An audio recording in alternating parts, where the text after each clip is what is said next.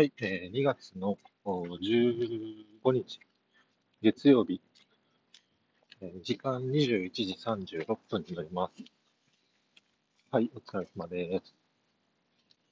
で今日は、えータスク管理について、えー少し話そうかなと、え思います。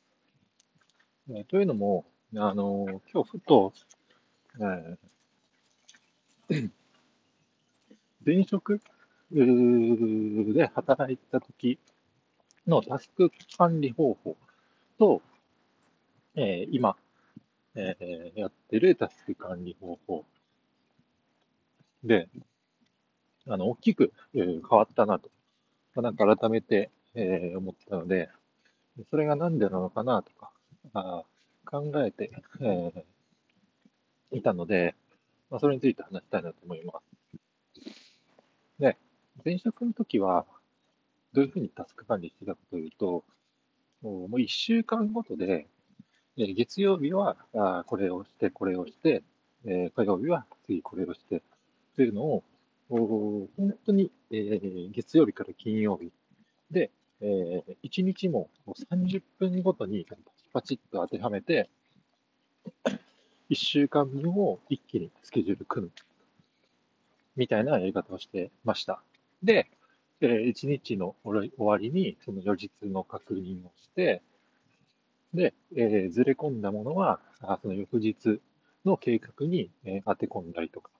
して、少し組み替えながら、1週間を回していくというようなあ感じです。で、あの、今はどうやってるかというと、えっと、もう、あの、トレロっていう、まあ、タスクの管理ツールが結構有名なやつ、えーあると思うけど、まあ、それに、まあ、今決まってるタスクだけを、まあ、適当に放り込んで、まあ、適当にというか、まあ、あの日ごとで一応、えーブロックを分けてるんですけど、まあ、ざっくりこう放り込んで、えー放り込むと。で、その時に、意識しているのが、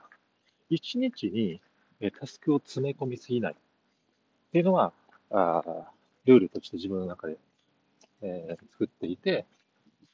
だいたい1日の3分の1から、えー、多い時で半分、えー余白を作るようにしてます。で、この余白は、あのまあ、ミーティングとかあ入ってたら、あその分、時間が食われるんで、えー余白をその分だけ調整をしたりとかをしてるんですけど、まあ、大体そういう感じで管理してます。だいぶざっくりしてます。というような感じですね。で、なんで今こうやってるかというと、えー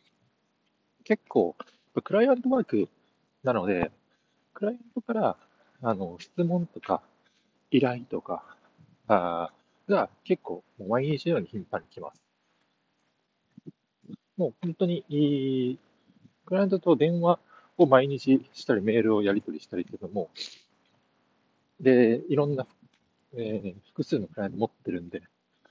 それが同時並行的に、えーまあ、進んでいくと、それに従って、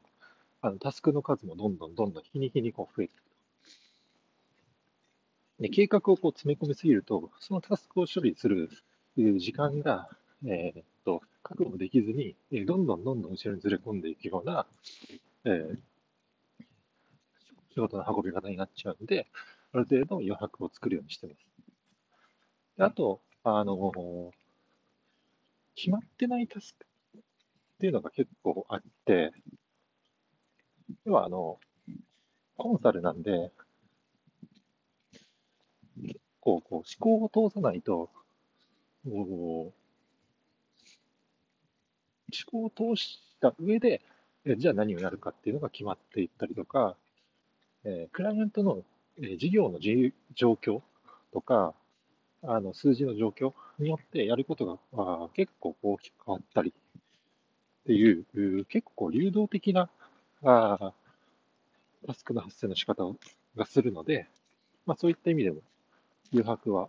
あだいぶ開けとかないと、え積みますというような感じですね。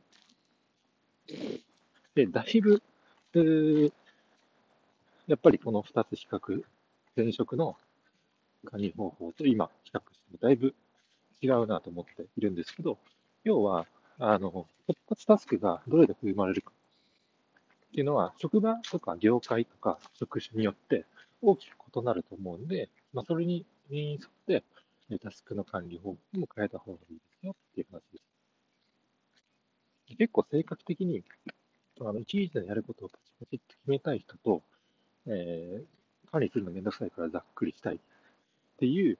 個人の好み、好き嫌いっていうのももちろんあると思うんですけど、その好みよりかは、どちらかというと、その環境とか、あもちろん相手がいるので、基本的に仕事は。その相手があどういうタイプなのか、あ自分が関わっている業界とか、あそのクライアント、その数とか、えー、に沿って、えー、その余白部分をどれぐらい確保しておくかっていうのが、まあ、結構分かれまなのかなと思っているので、えー、まあなんか、あの今はこうなんですけど、結構その同じ会社の中に、えー、同じ会社の中でも職、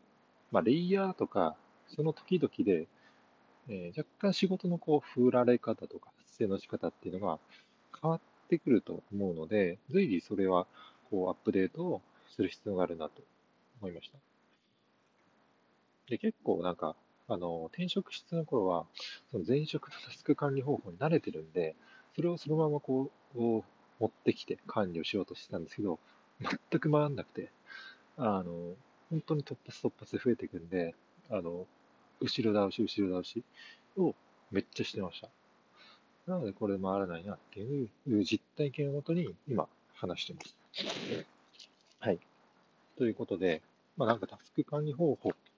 ても、だいぶこう、まあ、ツールとか今いっぱいあると思うんですけど、そのツールの良し悪しというよりかは、やっぱりこう、相性